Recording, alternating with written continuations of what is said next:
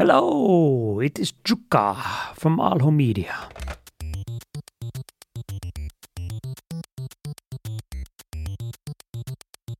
Tämä on Aalho Median markkinointiperuna.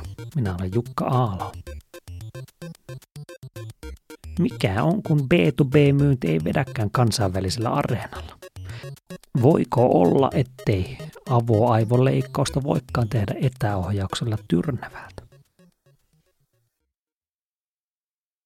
Tänään markkinointiperunassa laitetaan asiakashankintaprosessit kuntoon ennen kuin lähdetään isommille kansainvälisille vesille. Oppaanamme tänään B2B-kasvutoimiston Idealin operatiivinen johtaja Jone Korpi. Eh, kuka on Jone Korpi ja miten päädyit asiakashankinnan pariin?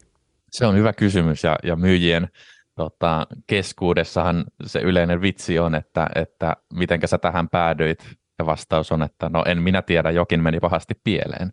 Mutta, ja, ja osaltaan, osaltaan se kuvaa, vaikka mikään ei, ei, ei mulla mennyt varsinaisesti pieleen, niin osaltaan kuvaa sitä, että vähän niin kuin vahingossa päädyttiin.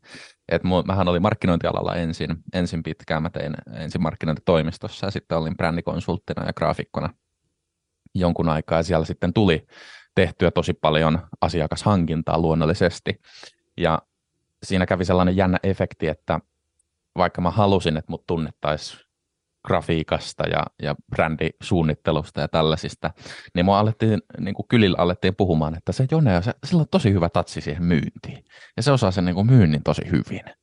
Ja no sit mua pyydettiin vähän sit puhumaan joihinkin paikkoihin ja tälleen. Ja, ja sit mä ostin, ostin Idealista osasen tuossa 20 toukokuussa jolloin sitten se niin kuin asiakashankinta tuli vielä enemmän niin kuin mun pleitille, erityisesti tuossa niin kuin B2B-yritysten kontekstissa, mikä on sitä, sitä mun niin kuin erityisosaamista. Niin siitä se niin kuin oikeastaan lähti, lähti eskaloitumaan. Ja nyt tässä tosiaan tota, päivätöissä vedän 40 hengen asiakashankintatiimiä ja, ja sitten vapaa-ajalla konsultoin, konsultoin muita yrityksiä siinä tota, asiakashankinnassa maalataan sitä asiakashankinnan ideaalitilannetta, semmoista laulavaa shangri jossa kaikki toimii vehreä niitty ja tota, rahaa tulee ovista ja ikkunasta, niin, niin miltä näyttää hyvin öljytty toimiva asiakashankintaprosessi? Kaikessa on kysymys tasapainosta ja täytyy identifioida se tasapaino, mitä tässä ollaan hakemassa. Ja, ja asiakashankinnan kontekstissa se tasapaino on oikeastaan – regulatiivisuuden ja määrämuotoisuuden ja sitten sellaisen vapauden ja luovuuden välillä. Et me, meillä voi olla kaksi ääripäätä. Meillä voi olla sellainen ö, yritys, jossa ei ole mitenkään määritelty sitä, että mitä, miten uusi asiakashankintaa tehdään. Et siellä kaikki tekee niin kuin omalla tavallaan tämä tosi paljon nähdään niin kuin paljon pienemmissä firmoissa, että tota, jokaisella on se oma tapa tehdä myyntiä, eikä sitä ole dokumentoitu millään tavalla. Siinä etu on se, että jos sulla on sellaisia myyjiä, ketkä oikeasti intuitiivisesti osaa myydä, ja ne on hyviä siinä, niin heille tämä toimii mainiosti. Huonoja puolia on se, että ensinnäkin sitä ei pysty hirveästi mittaamaan, koska jokainen tekee vähän omaa juttua. Me ei voida esimerkiksi AB-testata vaikka ykköspalaverin vetämistä, jos otetaan myyntikontekstista, esimerkki, niin me voidaan ottaa säännönmukaista verrokkiryhmää ja sitten vertailuryhmää, koska meillä ei näitä ryhmiä ole, koska se periaatteessa asiakastieto ei ole määrämuotoista. Toinen ääripää sitten on se, että kaikki on hyvin määrämuotoista eikä ole yhtään tilaa sille luovuudelle ja, ja omalle kikkailulle. Eli, eli toi on se niin kuin tasapaino, mikä täytyy hakea ja mikä täytyy etsiä. Eli ne parhaat asiakashankintatiimit, mitä mä oon urallani nähnyt, on sellaisia, jossa on riittävä määrämuotoisuus, riittävä systemaattisuus. Siinä myyntiprosessissa kaikki tekee sitä riittävän samalla tavalla ja ottaa riittävästi samankaltaista dataa ylös, sekä kvalitatiivista että kvantitatiivista, mutta samalla siellä on tilaa mukautua siihen asiakkaan tilanteeseen ja, ja tota, myöskin harjoittaa sitä omaa ammattitaitoa ja omaa luovaa ajattelua. No entä sitten, jos jakson aiheena on kansainvälistyminen ja asiakashankintaprosessin valmiusaste, kansainvälistymistä aste, niin määritellään myös sellainen asiakashankintaprosessin juna-onnettomuus, jonka täytyisi laittaa punaiset valot soimaan, että minkälainen ei ainakaan ole hyvä asiakashankintaprosessi?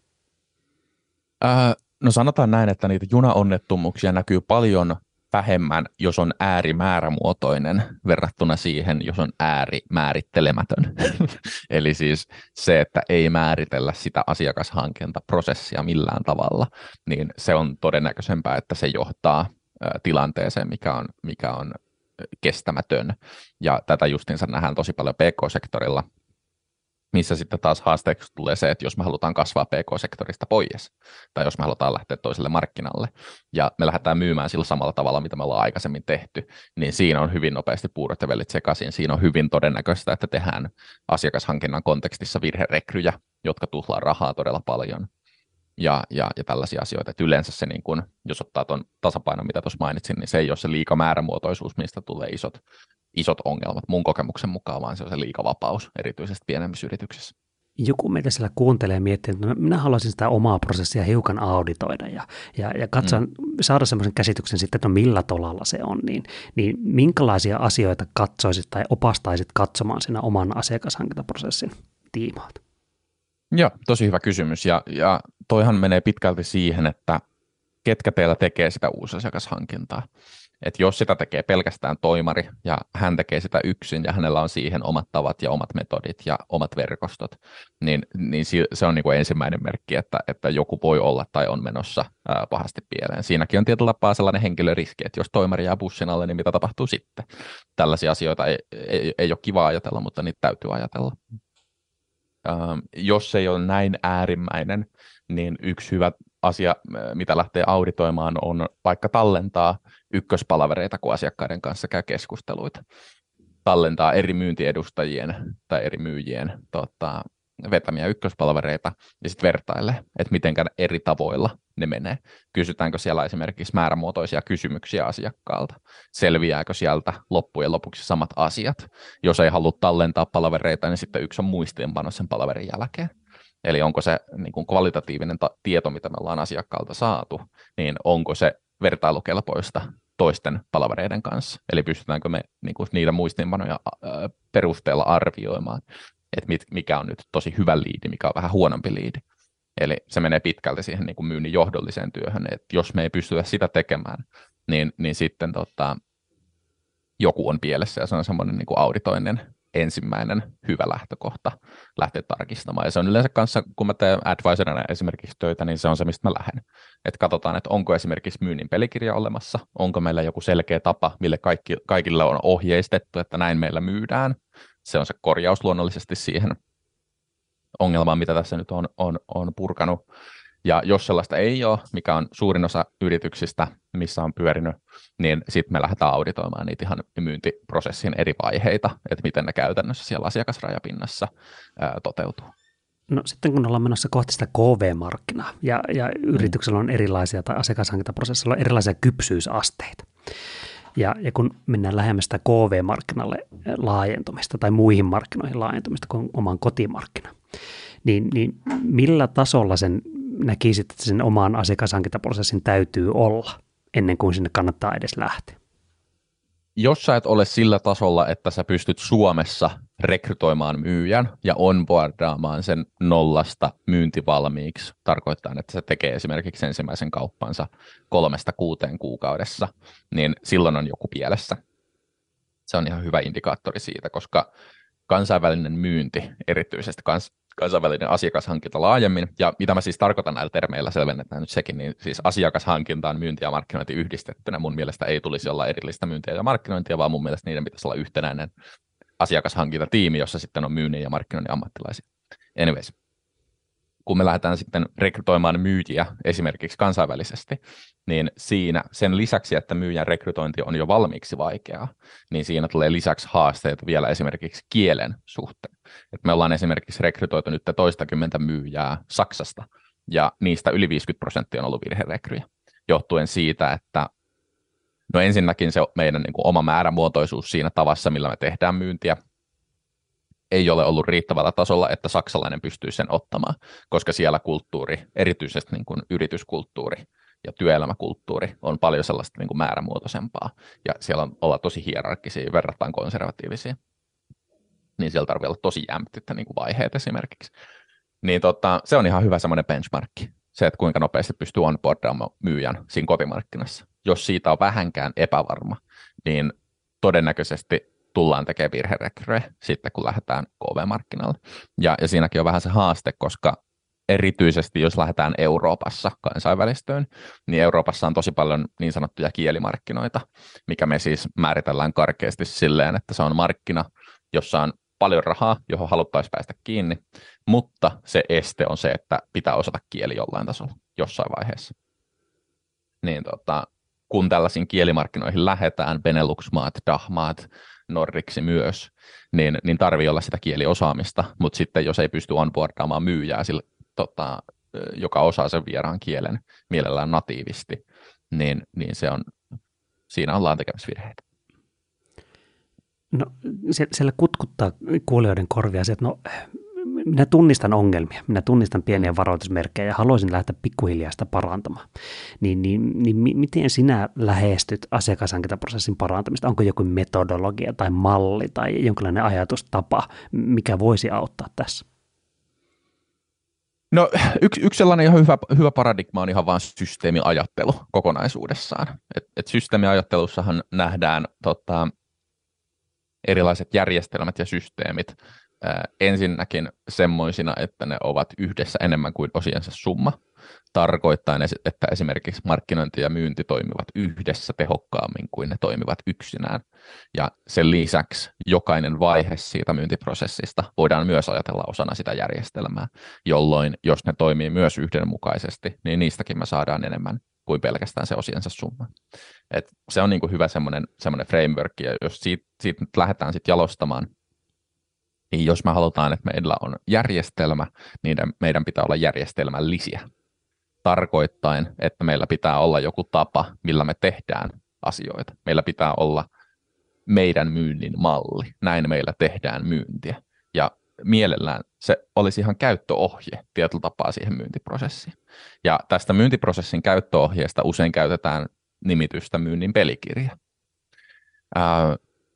Tyypillisesti, no myynnin pelikirjojakin on monenlaisia, niitä on yhtä monta kuin on konsultiretaleita, ketkä niitä tekee, mikä tekee siitä hieman haastavaa, mutta yksinkertaisuudessaan se, miten mä näen myynnin pelikirjan, ää, niin se on dokumentti, jossa me määritellään ne tiedot, mitä kussakin vaiheessa myyntiprosessia pitäisi asiakkaasta saada irti, ja laajemmin vielä asiakashankintaprosessia.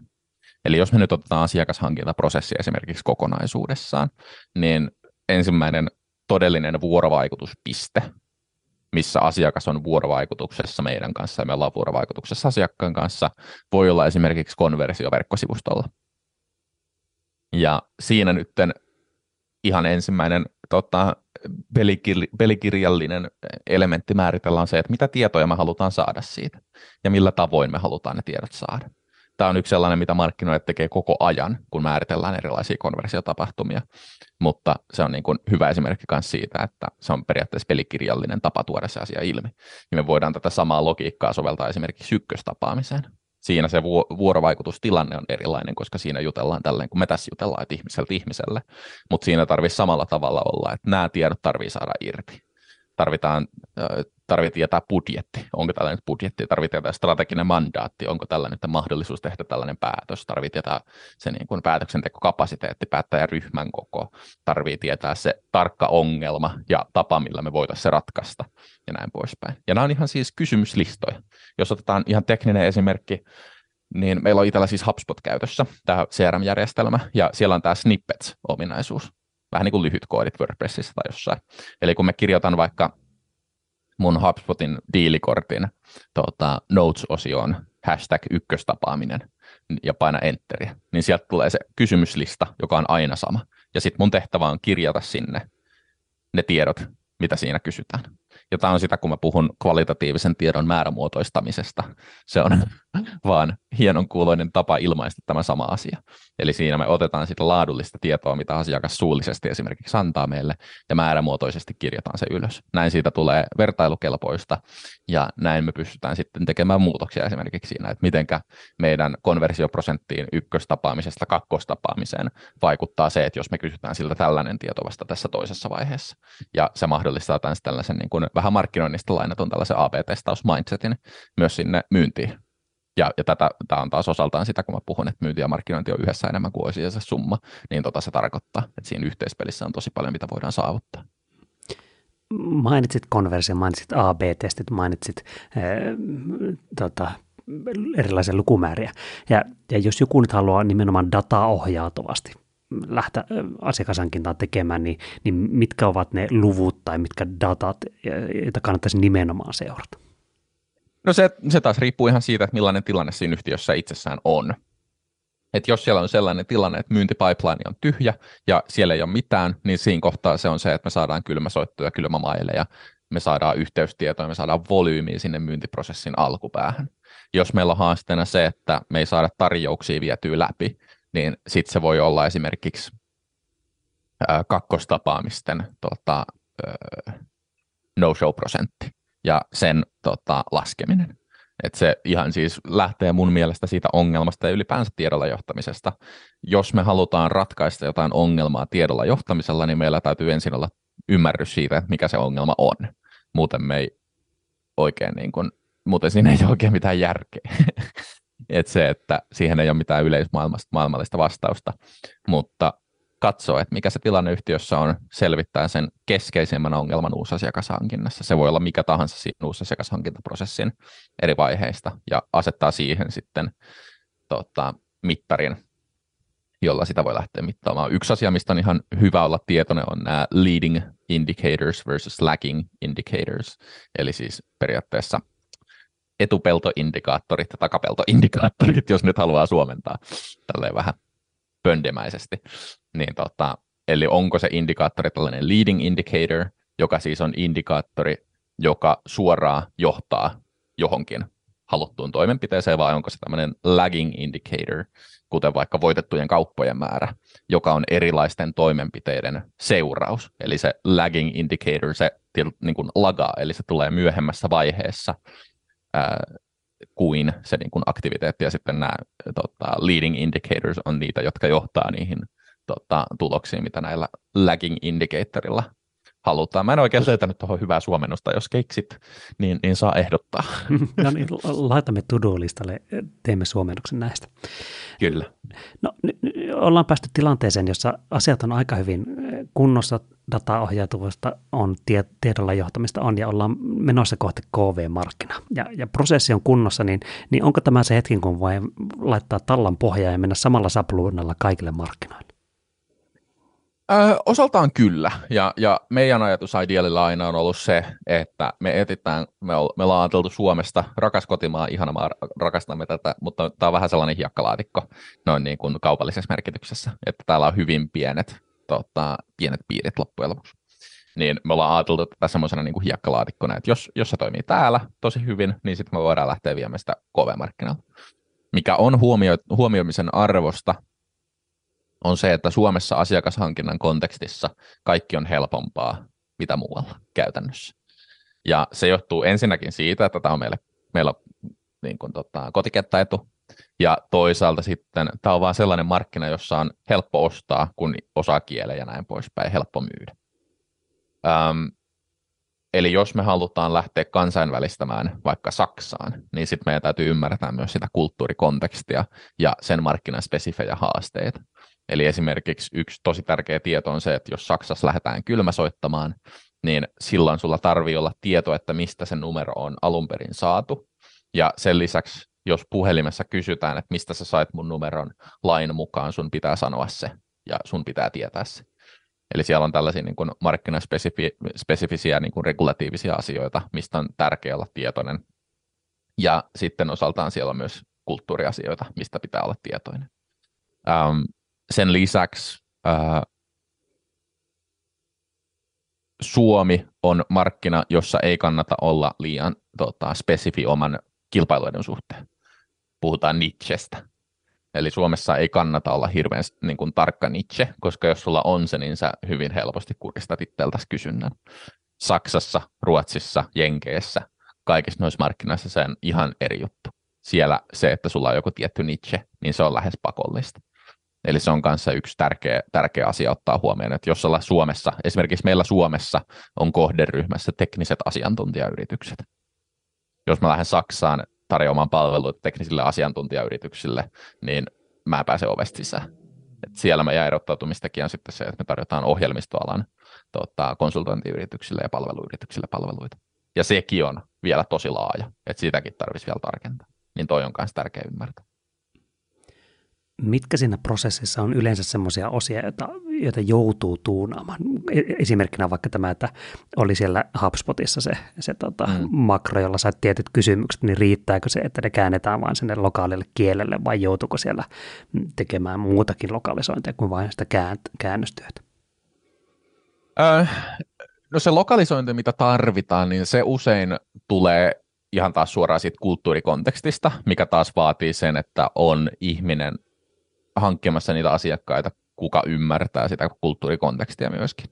Eli mehän ei siis tässä, tässä tota HubSpot-esimerkissä, niin mehän ei siis lueta suoraan niitä kysymyksiä sieltä, mitä siellä tota, Notesissa on, vaan ne on sellaisia ohjaavia, että nämä tiedot tarvii saada ja kirjoittaa ylös. Niin, niin se ei niin kuin sikäli ei ole väliä, että kääntääkö ne suoraan vai mitä nyt haluakaan tehdä, mutta siinä taas tulee se niin kuin rekrytoinnin tärkeys. Eli on tärkeää, että se henkilö, ketä sä rekrytoit, ymmärtää sitä kulttuurikontekstia ja puhuu sitä kieltä silleen, että tällaisessa kielimarkkinassa esimerkiksi kuin Saksa tai Ruotsi, niin asiakkaalla on turvallinen tuntu ostaa. Ja tähän menee suoraan taas tähän niin kuin eetos, paatos, logos, kreikan, kreikan retoriikkaan, että sulla pitää olla se logos kunnossa, se suomalaisella hyvin usein on, eli tämä niin kuin järkiperäinen ää, perustelu sille tuotteen tai palvelun olemassaololle. Sitten sulla pitää olla eetos ja paatos, eli sulla pitää olla usko siihen, että se puhuja ei valehtele ja että se on validi, validi henkilö ja asiantunteva ja näin. Ja sitten sulla pitää olla paatos, eli se, eli se niin kuin tunneyhteys ja luottamus, mikä sitten taas rakentuu tällaisista asioista, että ymmärtää esimerkiksi sitä kulttuuria ja voi puhua päiväuutisista ja siitä, että millainen sää on Hampurissa ja millainen on Berliinissä ja, ja millainen Frankfurtissa ja tälleen. Hmm. Kuulen, kuulen tässä hyvin vahvaa painotusta siihen, että sinne paikallisten toimijoiden rooli on hyvinkin suuri, että ei välttämättä voi odottaa niin, että täällä Kempeleessä kotimaassa laitetaan prosessit kuntoon ja sitten lähdetään toistamaan niitä sellaisenaan samalla porukalla, mitä siellä toimistolla on. Kyllä, se vaatii, vaatii tietynlaista räätälöintiä, mutta huomioitavaa on myös se, että se myynnin malli, niin sen tulisi pysyä pitkälti samana. Eli se on ne niin kulttuuriset nyanssit ja, ja tällaiset asiat, mitkä siellä muuttuu. Ja tarvittaessa sitten, jos hyvin perustellaan, niin muitakin asioita voi muuttaa. Esimerkiksi sitä, miten joku vaihe myyntiprosessista rakennetaan.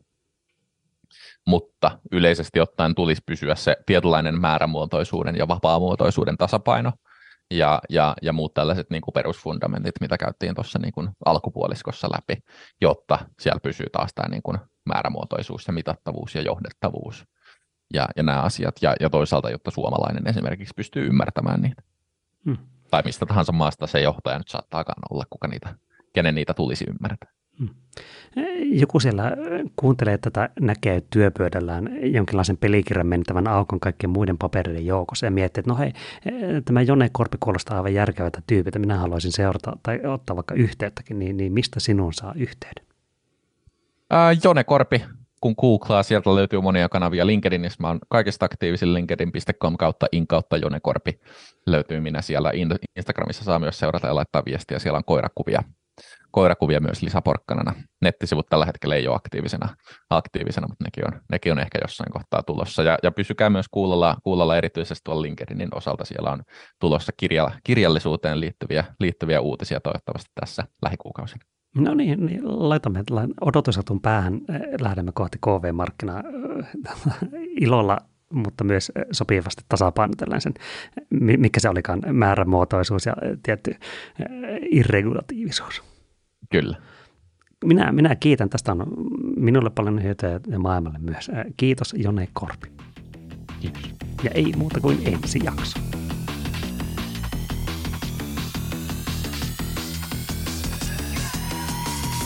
Kauppa käy.